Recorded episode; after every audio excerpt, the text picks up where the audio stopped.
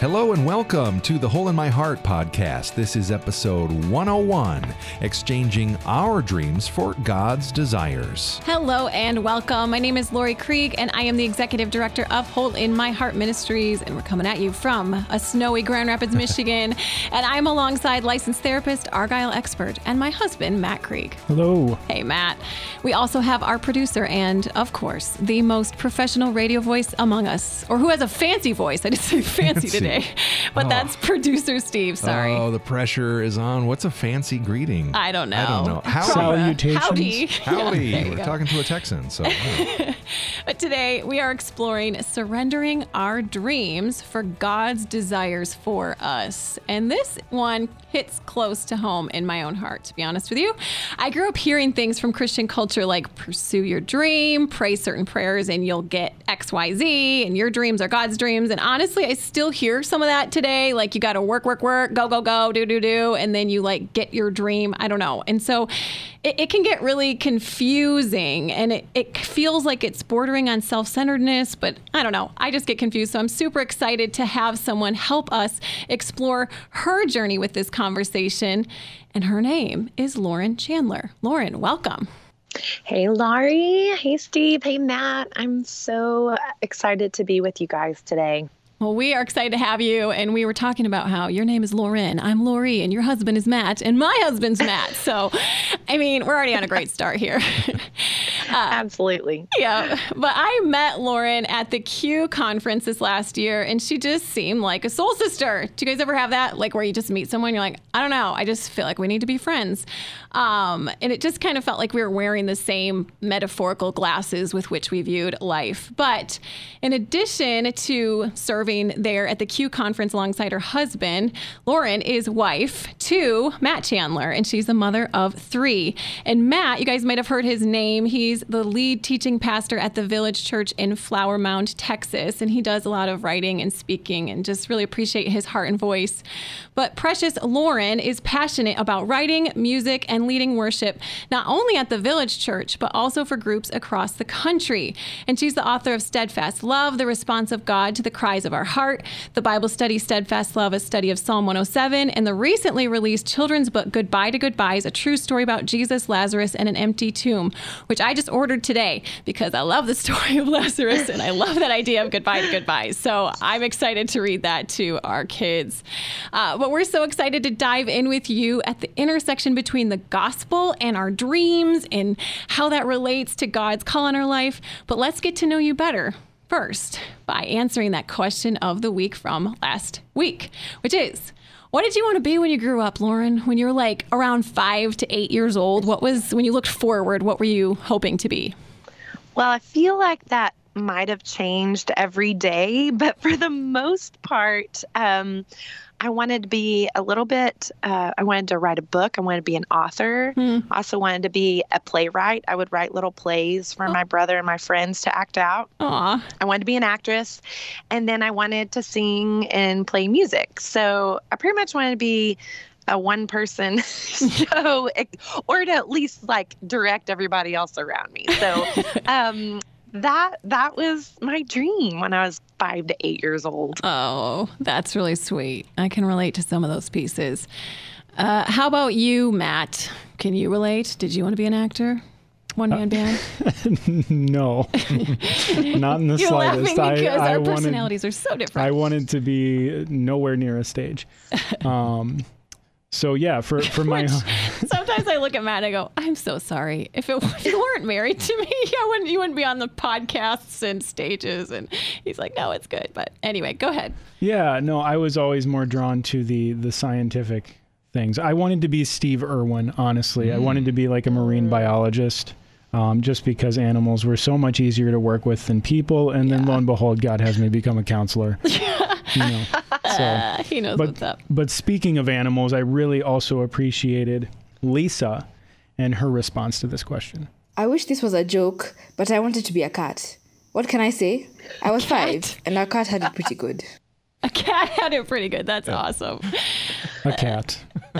Sounds like our kids. Our second oldest wants to be a tiger, legit. Yeah. Like, she's basically on all fours all the time. When you're 5, that makes sense. Oh, yeah, it does.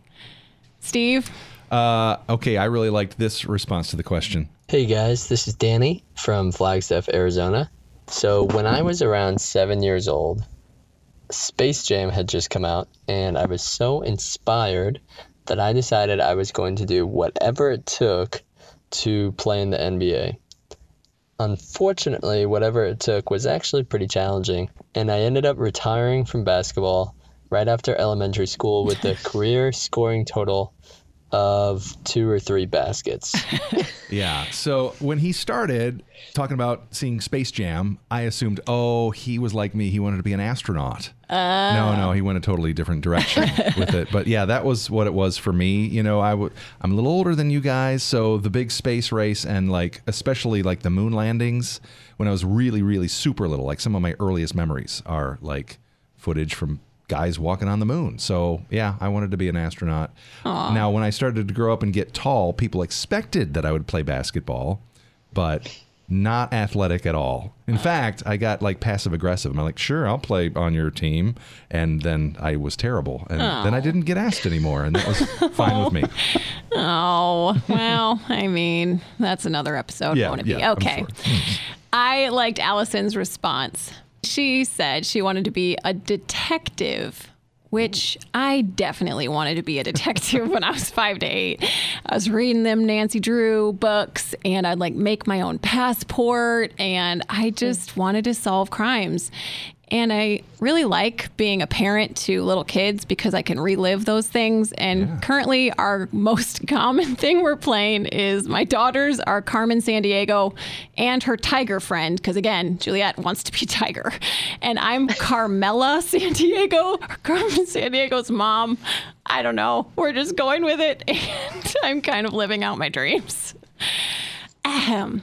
Lauren, back to you. I loved Carmen Sandiego. That was one of my favorite games to play at school on the, you know, really huge basic computers that we had. Totally. I was literally thinking about that before recording, where you had to do like run, like you had to like type in run, exe. I don't know what you had to type in but to make it go on MS-DOS. Oh, yeah. Yeah. Oh, yeah. And I remember that. Where in the world is Carmen Sandiego? Oh, yeah. Did you watch the game show, too? Yes, I did. They'd win, like, huge TVs or, like, a map, which if they, like, lost, they'd get, like, a little map. Yes. Oh, it's so good. Blast. Okay, well, thanks for playing along with us in this question of the week. But let's dive a little deeper into the heart by asking you the set of questions we ask every guest, which is about the gospel. And if the gospel is, I am more loved than I can imagine, and yet more sinful than I believe, when was that gospel first good news for you, and how is it still? Gosh, I was thinking about the answer to this question, and I can think of like 3 major points in my life where it was kind of an awakening to the truth of the gospel. I remember being like 7 or 8 years old, and there's this sweet woman that lived behind us, older woman, and my brother and I would play in the backyard. And one time she called us over to the chain link fence and just wanted us to come close. And she looked at us and said, "You are so sweet to one another. Y'all play so well with one another. I just love watching you guys interact." And I remember looking at her and thinking, you have no idea. Mm-hmm. Like, I am so mean to my brother. Mm-hmm. I'm not kind. I'm not sweet. Like, those are tiny moments compared to, you know, what's going on in my heart. And so I think that was the first time that I realized the depth of my sin, just even at that age. But I knew, you know, I'd heard every Sunday about Jesus' love for me. Mm-hmm. And then as a college student, I can remember there was a woman that worked at our church, and I really respected her and really looked up to her. And I had this dream that she was just kind of telling me, kind of pointing out all my sin in this dream. But at the very end, she quotes First John and says, you know, if you confess your sins, he is faithful and just to forgive you your sins and to cleanse you from all unrighteousness. And what's crazy is I know I'd read that verse before because I'd studied the Bible. I'd been, you know, a Christian at that point for probably 10 years. But I don't remember memorizing it. So it was really interesting how that was brought to my attention. And I remember that collision of, I am sinful. I cannot do this. I cannot be perfect. But gosh, I am so loved that He makes a way for me. And then kind of the more recent awakening has been, after probably about 14, 15 years ago, after my son was born, just really struggling with identity stuff. And again, the Lord just breaking through, showing me the depths of my sin, that I was a glory thief, that I wanted glory for my own, for me and not for Him, and to use the things He'd given me for my glory, not His. But He met me with the gospel. I mean, the gospel of the good news of Jesus being enough, that He did it all for me, that all my best efforts will fail, but He will never fail. And so I know I was saved when I was 8, and something happened then, but it has been just this process for me of awakening, just having that gospel clearer and clearer and clearer, and just having to believe it again and remind myself of the goodness of God, my sinfulness without Him, and His great love for me. So good. So you really just answered both of them, and really just how it impacts you now. But I'd love to just hear a little bit more just about that journey, Lauren, just of, you alluded to this. I wanted to be kind of a one-man band of this performer that's got triple threat, quadruple threat, whatever it is. How did that take shape in your growing up, and when and how did God essentially interrupt you? Yeah. I always had a fascination with kind of celebrity, or being an actor and actress, or just being famous. That just sounded so amazing, that people would like you. Who were you like? Who did you admire? Looking to? Yeah, yeah. When I was a kid, it was probably like Mariah Carey. I loved her. Gosh, I'm trying to think of others. I mean, it just didn't even matter. I would just pretend that I was in a music video in my room. I'd make my brother take the camcorder and film me doing these commercials. I just wanted to perform, I wanted to create and then perform whatever I'd created. Yeah. And then it just, in our culture, celebrity and, fame kind of revolves around that. So, that's what I wanted to do, as a kid. But my sweet mom was just, she's wise and loved Jesus, and saw that didn't always work out the best for the people that pursue those sort of things. So I think she kind of kept me, she put some boundaries around me that really kept me from going for it. And, so instead of signing me up for theater, I was signed up for band. So in choir, I would sometimes get the solos, but I'd get so nervous that I would choke up, and then I wouldn't be able to sing the solo. And so, I mean, in a way, the Lord thwarted some of that desire in me, so that I never got to whatever that was that I was reaching for. And then in college, I saw someone lead worship, and I thought, that's it. That's what I want to do. I want to stand on a stage and lead people in worship. I love to sing. I was singing at church already, but there was something different about singing a special and leading people in worship. And I think those desires were mingled with pure and impure desires. Yeah. I think there was something pure about wanting to lead worship, and I might be getting ahead of myself. You're doing great. Yep. Go for it. Your interview, but I think there was something that the Lord had put in me that was from Him, but it was really entangled with impure motives and with that, like I said, that glory hunger. And so I had focused all my attention on that. I was like, okay, I'm not going to be an actress. I'm not going to be, you know, a famous singer, but maybe I could be a worship leader. Yeah. So I get the stage and I get to sing, I get to perform and create. And so I kind of turned my attention to that. But even then, every time I would sing, I would hate my voice. I'd pick it apart. I was like a perfectionist. Hmm. And so I'd get discouraged. I'd, you know, kind of, I would choke again. And yeah. Felt like I kept hitting this wall with it. And I was 26 years old before the Lord just kind of laid me out.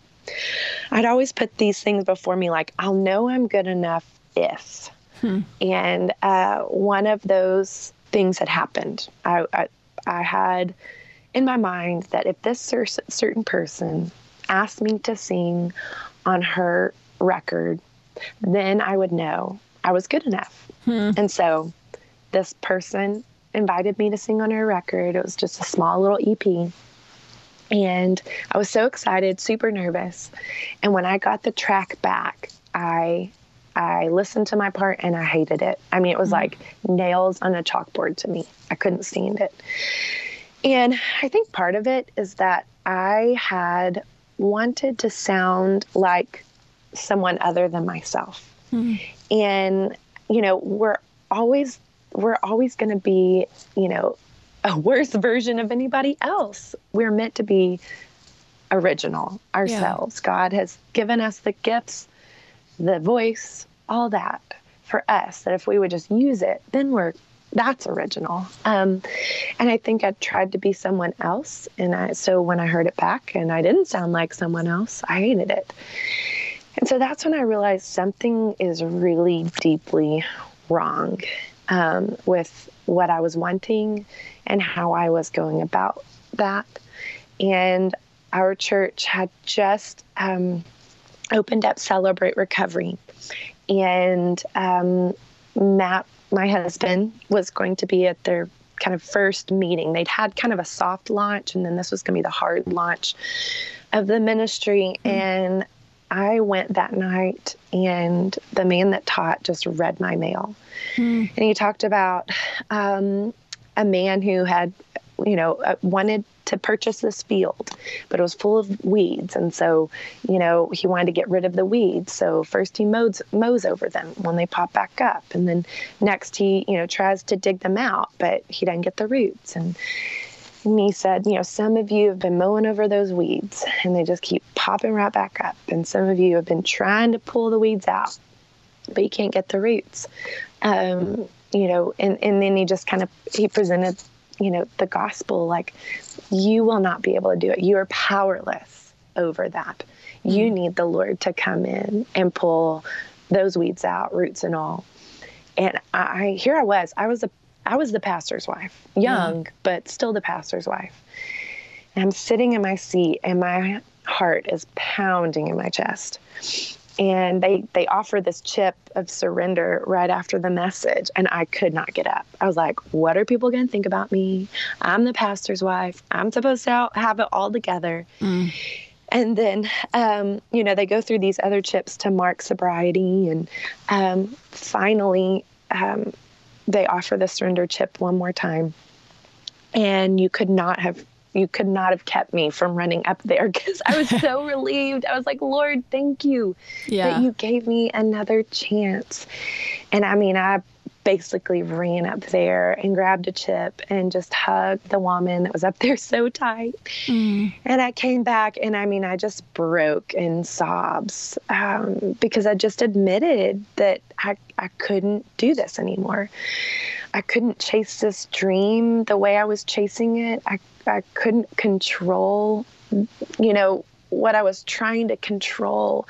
I just needed to surrender, surrender my desires, to surrender my dreams to the Lord, and surrender that desire for glory, and admit that I can't carry that weight. It's just way too much for me, and only He can. And so that was the turning point, as far as like the Lord just showing me the brokenness of how I was pursuing the dreams and the desires and things that he had put in me. But I just got confused and I wasn't seeking him in the midst of it. You know, Lauren, I wonder if a reason that I feel like I can relate to you is just I could relate at this intangible level, because in high school, I felt like I got a calling from God to do speaking, teaching, writing, stage stuff. And I had a desire to do like acting and things like that similarly. And then God laid me out, like humbled me so deeply. And even like, here, Lori, you're going to wrestle with things that the church is not okay with talking about, like, these attractions and things. And so that was the one thing I didn't want to get on a stage about. And so when God like called me again to speak, I'm like, are you kidding me? Like, I was super prideful. And then you let me, like, really humbled me with wrestling with things that I felt like were the worst. And so now you're like, he keeps me in this humble corner by having me speak all things I don't want to. So I relate to that. How did God then put you back on stages? Yeah. Well, I went through the steps of Celebrate Recovery, and that's was so good. Oh man. It's, I recommend it to everyone. I think there's a stigma that it's for, addicts. And gosh, we are all addicted to just different things. Oh, yeah. You know, we're all broken. And so going through the steps was really humbling, because a lot of the questions in the booklets were really humiliating to answer in a group of people I didn't know. Yeah. And so it was just like taking all these masks off that I'd just put on, you know, all my life. And then what was interesting is the man who led recovery at that time asked if I would want to start leading worship at recovery. I'd taken a break from kind of the other places, and because of this, like, you just got so hammered with your own, I guess, idolatry of this dream. Yeah. Yes. I took myself out, because I was like, I'm not okay. And I need to figure this thing out. And so, he asked me to start leading, and I was like, Lord, I don't understand why you would trust me with this, but I'll do it. And I'm just going to cling to you in the midst of it. And so, I started leading at recovery, and to this day, it is my favorite place to lead worship, because everybody comes in there broken and hungry. And I think I love it because, a lot of people come and they don't know what they're getting, and they don't even know what they need, but they know they need something. And it's almost like a privilege to get to sing on their behalf, to sing these prayers to the Lord, to praise God on their behalf. And in faith that one day they'll get to sing them too, and they'll mean it. And I even said that a lot from stage, like, you might not be able to sing these words with a clear conscience. And I want to say, I totally understand that. And I want to give you space that you don't have to sing these words, but I want to challenge you that you could just sing them as a prayer of faith that, God, I will one day be able to sing these songs with a clear conscience, that they're true. And so, that is where the Lord started just shaping me and giving me, keeping me humble, shaping me as a worship leader. And really, I started to see the people instead of being the focus of the people, So when you're on a stage as a worship leader, it's real easy to perform and think, okay, I'm here so those people can see and hear me.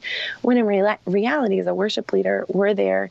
I'm concerned about the people we're leading so that we can connect with the living God who's among us, And so I think it was just a remaking, of just my attitude and my perspective on what leading worship actually is. So, follow-up question. When you think back on that kind of first instance, when you were asked to lead worship at Celebrate Recovery, which is, you know, it's not on a stage. Well, I don't know if it's on a stage physically, but it's not like this place where there's this immense right. amount of like, you're going to get accolades and people are going to expect you to look and act a certain way. Here you are like broken and opening yourself up in the middle of this group of people and honestly developing a very strong connection and safety within that group that they've seen the worst of you. You know, they've yeah. seen all the brokenness and therefore, does that give you the ability to go up on that stage or in front of the people without having yeah. to like, it would almost be like they would visibly see you put on the mask if you yeah. started to become like just quote unquote worship leader again, as opposed to actually engaging in worship. Yeah. I think because I had been so broken, I think there was probably a difference in my worship leading at that point. And so I think most people could see a difference. And then I did just try to be honest. And I feel like even how I led was really different after going through that than before. Before, I would just kind of perform a song where leading worship at Celebrate Recovery, I felt like I came up there unmasked and was really honest with them and hopefully believable. I think I was. Yeah. Lauren, does that answer your question? Yeah. 100%. Okay. Lauren, can you help me? Because I'm picturing myself, you know, even reading an Instagram post or hearing a sermon or an inspirational speaker or whatever, like where it's like, God put dreams in you. You need to go and pursue these. Like, I feel like inside of me, I just go, ew. Whereas when I was like younger, I'd be like, yeah, he did. I'm going to be awesome. But now I just, I don't know. There's something in me that's just like, does he? So what's your thoughts on that? Yeah, I definitely think he does. Now, I don't know if that's true for everyone. Like, I don't know if the thing that you think God's put in your heart, that's your dream, is from him. I think the way that you can tell that is, are you willing to be open-handed with it? Mm-hmm. And are you willing that maybe you have these desires in you? So, you know, for me, that desire to be a part of, to kind of be on a stage and to have music be a part of that. But, you know, it was so warped because I made me the center of it, that I didn't even realize that the Lord might've put those desires in me, but how he was going to bring that about was real different. And that it's more of service and for his glory rather than mine. And even to this day, I'm not to the place that I would love to be vocally or musically. But I know that Lord has called me to lead worship, and he's given me some favor in that. But what I would say to someone who has a dream, has a desire, something that they're pursuing, I would say, you better be close to the heart of God. You better be praying. You better have some kind of relationship with him. I think being open-handed with that dream. So giving it to the Lord and saying, have your way, Lord. If this is from you, would you show me the way to use this? So, you know, whatever that might be, an opportunity, a desire, a dream, that you would be willing to say, Lord, this is what I want. But I want to align my wants with your wants for me. And just being willing to hear a no, or being willing to have a door shut and seeing, okay, God, maybe you're going to bring this about a different way than what I have imagined. I'm thinking of Joseph. Like, so he had these dreams when he was younger and it doesn't seem like he was very open-handed with it, but like, it seemed like they were, you know, legit from God, but instead of holding them open-handed, he pretty much just flaunted them. And then God kind of pummeled him, allowed suffering to make his character one that could actually hold the dream, that could actually take these positions. And and forgive his brothers and really do a ton of healing across multiple countries. And so I just think, you know, he may put these things in us, like he, you know, gave me a vision and gifting at my younger age and gave it to you, Lauren, and to others in this room. But we have to be the right vessels. Yeah. And I think the only way we can become the right vessels is suffering. What do you think about that? Oh, absolutely. I mean, I don't see it any other way. And pardon me, even if you do kind of get a taste of your dream before the humbling, I think there, if you're in Christ, I think that humbling will come one way or another. Yeah. And so I'm grateful to the Lord that he put my humbling at the beginning, and I know I'll have a humbling, so don't You're done? Get me wrong. You're all done with sanctification. That's awesome. Yeah, I know, right? But like that kind of that intense season, like Joseph had, you know, that intense season of suffering or humbling, you know, kind of coming before. So that, like you said, he could be the sort of vessel that could carry what God wanted to give him. Mm. And so I think you're right, Lori, that there is a humbling that happens. And to anyone listening, maybe you're in the midst of that humbling and you're like Joseph and you interpreted a dream. You kind of got a taste of something and you have all your hope of, okay, I'm going to get out of here. I'm going to get out of this prison. I'm going to be remembered. Somebody's going to remember me and they're going to deliver me from this prison. Yeah. And you end up sitting there and waiting and waiting and waiting and feeling so forgotten. But the Lord has not forgotten you, just like he didn't forget Joseph. And he will, at the right time, open that door and fulfill that, whatever that dream is, in the way that he has in mind for you. And the way that, I mean, with Joseph, it saved many. Yeah. So a lot of it will be, hopefully for the saving of many souls and for, the glory to belong to the Lord.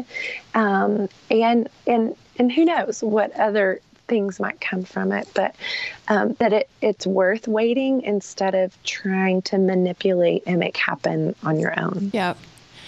I want to look for a second at the people who maybe feel dreamless or aimless. Matt, I remember meeting with our mentor a couple years ago, and he's like, Matt, you have very little ambition. And that I feel like you could almost exchange for like dream. But I know you, Matt, and you had a dream. Can you, Matt, real quick, just tell me what happens? I feel like there's, I don't know. I feel like there's a lot of guys in particular, women too, but I feel like men in particular in my circles can sit down on their dream, or they had it and then they just stop. Can you, Matt, just share some of that experience? And then, Lauren, I'd love for you to just kind of, I don't know, exhort those who maybe are feeling dreamless. Yeah. Well, I can only speak for myself. Right. And there was just a lot of fear with having any type of exuberance, you know, and drive for something, because that's when you can fail.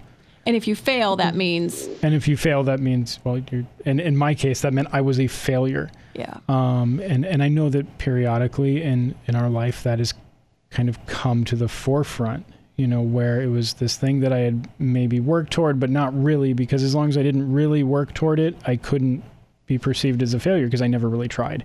And so it's like the dream is dead, but only because I haven't tried. So there's always the excuse. And that's something that I'm still working on. It's something that I'm still like having to go to God, because fear can easily set in, you know, when it comes to reaching out, to try and make a connection with someone, to build a dream. Like, you're putting yourself out there, you're becoming vulnerable and you're open to rejection. And unless I can hold on to, I guess, the value that God has told me that I have, unless the person's rejection can actually mean nothing to me, there's always going to be fear associated with stepping out because something's at stake. How are you getting through that, Matt? Well, it's part of it is having people like you who encourage me without being controlling. That's a whole other marriage podcast about how to exhort your husband without controlling him. So I don't know. Yeah. Just telling you, I do believe in you, period. Full stop. Yeah. The full stop has to be there. Yeah. But then I think the biggest thing is just, it's not about trying to logic myself into why my dream might be worth pursuing or why I might be worth giving a dream like this toward. It's more about kind of it can't be the focus on me. Just like with Lauren, you could be doing worship leading. You could be exactly where you are, yet be doing it out of a heart that is kind of shifted back toward yourself as opposed to toward God. I have to make sure that I am orienting myself toward God, which means spending time with him and really loving his call, because he has given me a call, and that is a call that only I can do, and I can't diminish it because it doesn't look maybe the exact same way that I envisioned it when I was, 5 years old or 25 years old or 5 days ago. So the solution for the, I guess, prideful, for lack of a better term, and then the fearful is God. Is that what I'm hearing? Is really staring at him. What are you thinking about this, Lauren? Yeah, I think, gosh, I can even identify with some of what you shared, Matt, just that fear. And so even thinking being too afraid to pursue a dream, because like you said, if I fail, I'll feel like a failure. And yeah. And so, yeah, I think, there are those of us who we have these grandiose dreams and desires, and everybody knows what they are because we tell everybody. And then I think there's some of us, some that have just small dreams, and not small in any other sense of just maybe just quieter about it. Yeah. I think there probably is just a whisper of desire in each of us for something. And I think it's all different. And I think we would measure that differently, but that, like Matt said, just looking to the Lord for where has he put you? What has he given you?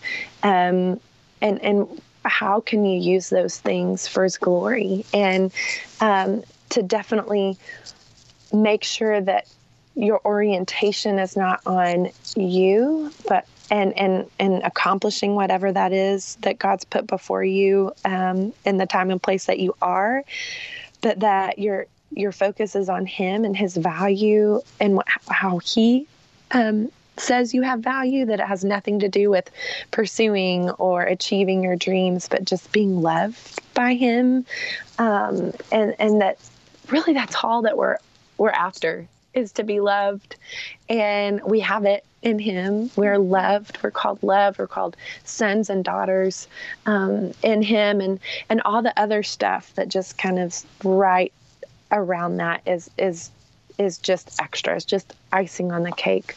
But more than anything, to be loved and to believe that we're loved by him, and then to see those dreams, desires, or the things he's put before us, if we feel like we don't have dreams or desires, but he has put us in a place with certain people to do something for his glory, that we wouldn't get that confused, that we're loved because we're his, and not because of what we do.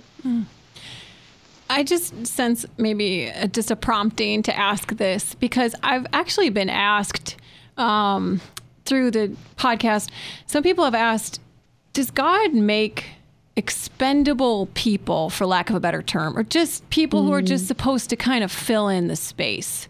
And I want to look at them right now and speak to them. If they're like, well, but Lauren, you're Lauren Chandler.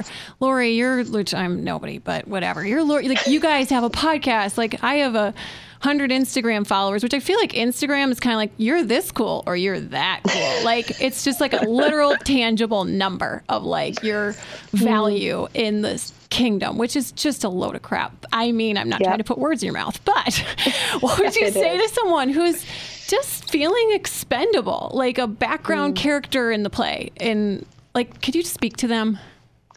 Well, in reality, we're all background characters in the play. Yes. You know, that Jesus is like front and center, and no one is expendable. The Lord created each one of us specifically and differently, and how amazing is He that He created you as you, with the parents that you had, with all the, you know, Psalm 139, just all the parts of you, inside, outside, the desires of your heart, because we all have desires, that he formed you as a person.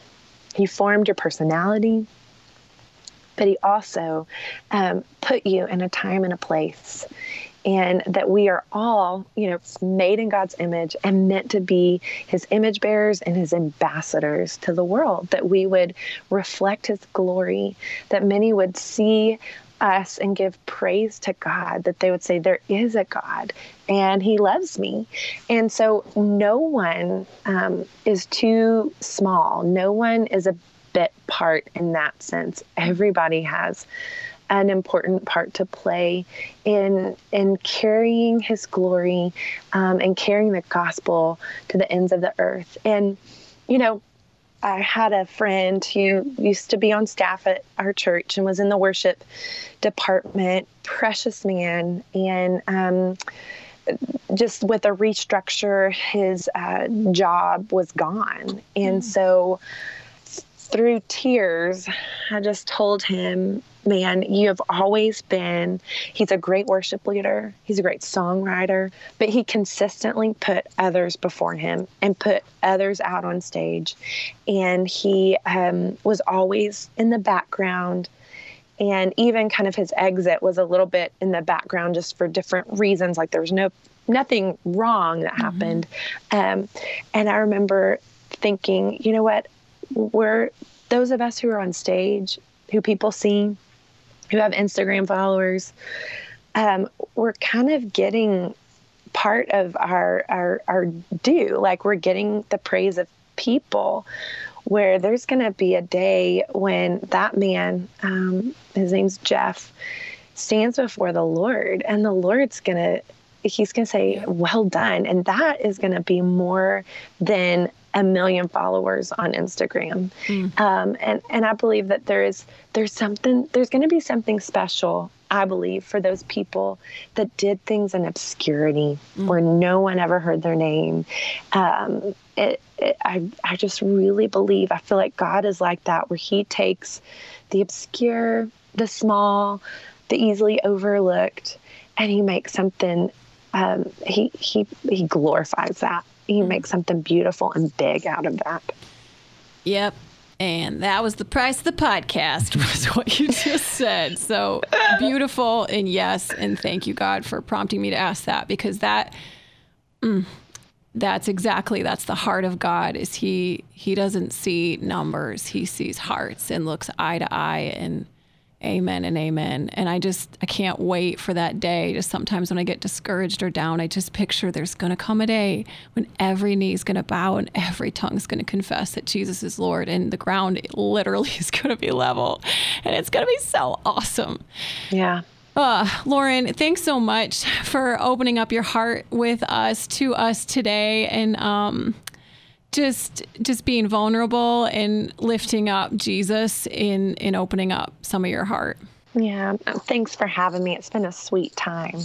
Well, guys, if you want to connect with Lauren and just to check out some of those books, including her children's book, I can't wait to read it, as well as her site and other things that she's doing, we'll connect you on the podcast episode page.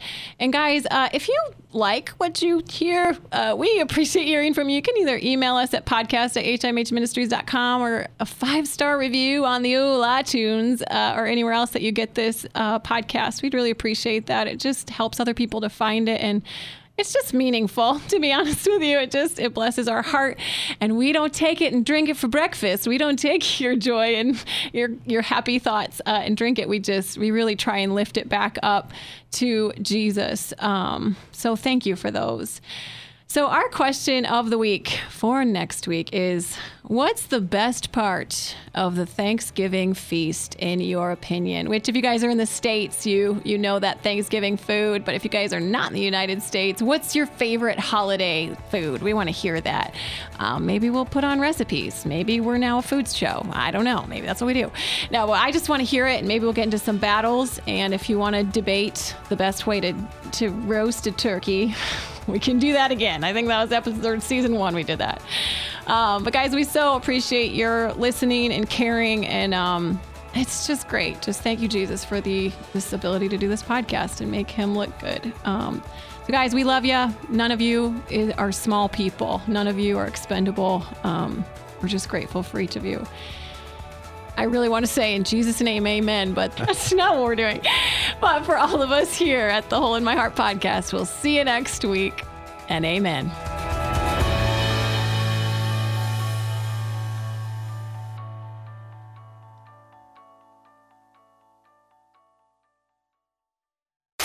I'm like just tired. Anybody else tired? Like a tired day. Well, we had some flakes of snow earlier. I know. Snow is tiring. This is a 2-episode day. Those are intense. Yeah. Oh, yeah. I mean, for you, I'm sitting here agreeing like, yeah, it's so hard. But you also have like a job where you're on the radio the whole time. Yes. Yeah. Well, not the whole time, but anyway. So, any songs that you like right now on the radio? Yep. What one? I can't think of them right now. You're not Christian. I'm like, I said to our music director, are we going to add anything from Kanye's new thing?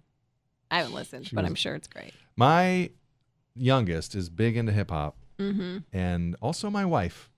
So surprised. I know the day that dropped. Where did I see it? We met up someplace after I got off work. Yeah, and she just came in guns blazing. Oh, this Kanye is so great. We're listening to it all the way here. Aw, yeah, that's cute. Talking about the Chick-fil-A song and all that. Anyway. I don't know. Everyone has an opinion. Heard a single song. Yeah. We need to, because we don't do anything except blanket dances. You could set one to a Kanye song. Let's do it, Matt. Yeah. I don't know that I want to. I do. It's okay. Don't do the controversy. Just love the people. Kanye traversy. No, it's not. It's not like I literally, the only song of his that I know of is Love Lockdown or whatever, right? Oh, yeah. From I don't know. That's from 25,000 years ago. Yeah, I don't know. So I have not followed him or his story in the slightest. So I feel like to jump on the bandwagon or whatever, it'd just be like, I'm glad he became Christian. Right. Why don't you doubt his faith like everyone else?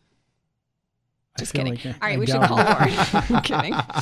And we'll just... everyone else is perfect. Let's put a pin in that. Yeah. We're going to put a pin in it. Boop. Right there. Here comes... Boop. What's that from? Bolt. Oh.